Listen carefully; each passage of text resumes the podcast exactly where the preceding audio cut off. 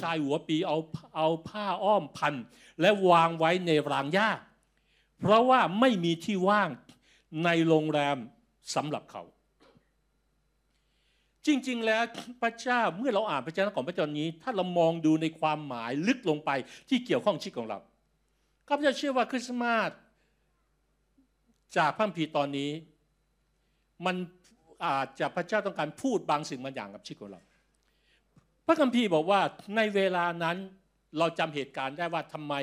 พระเยซูต้องไปประสูติที่รางหญ้าไปเกิดที่รางหญ้า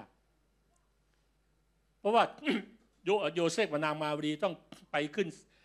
ทะเบียนสมโนครัวใช่ไหมครับ ในตอนนั้นแล้วก็ยังตั้งครรภ์อยู่ในเวลานั้น นางมารีก็ยังตั้งท้องพระเยซู แล้วก็เจ็บท้องแล้วคงไปถึงเดินทางอยู่ พระคัมภีร์บอกว่า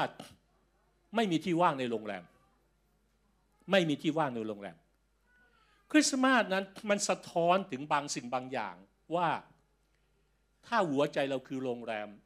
เรามีที่ว่างสำหรับพระเยซูไหม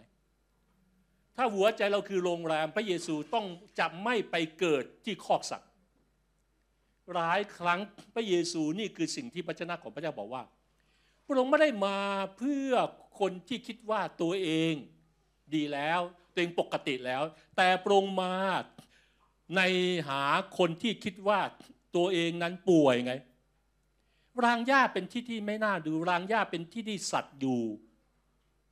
แต่พระเยซูต้องไปที่คอกสัตว์ เพราะว่าคอกสัตว์เปิดรับพระเยซู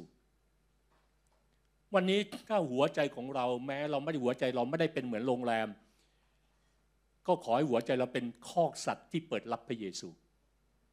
หลายครั้งพระเยซูอาจจะไม่ได้ต้องการโรงแรมเท่ากับคอกสัตว์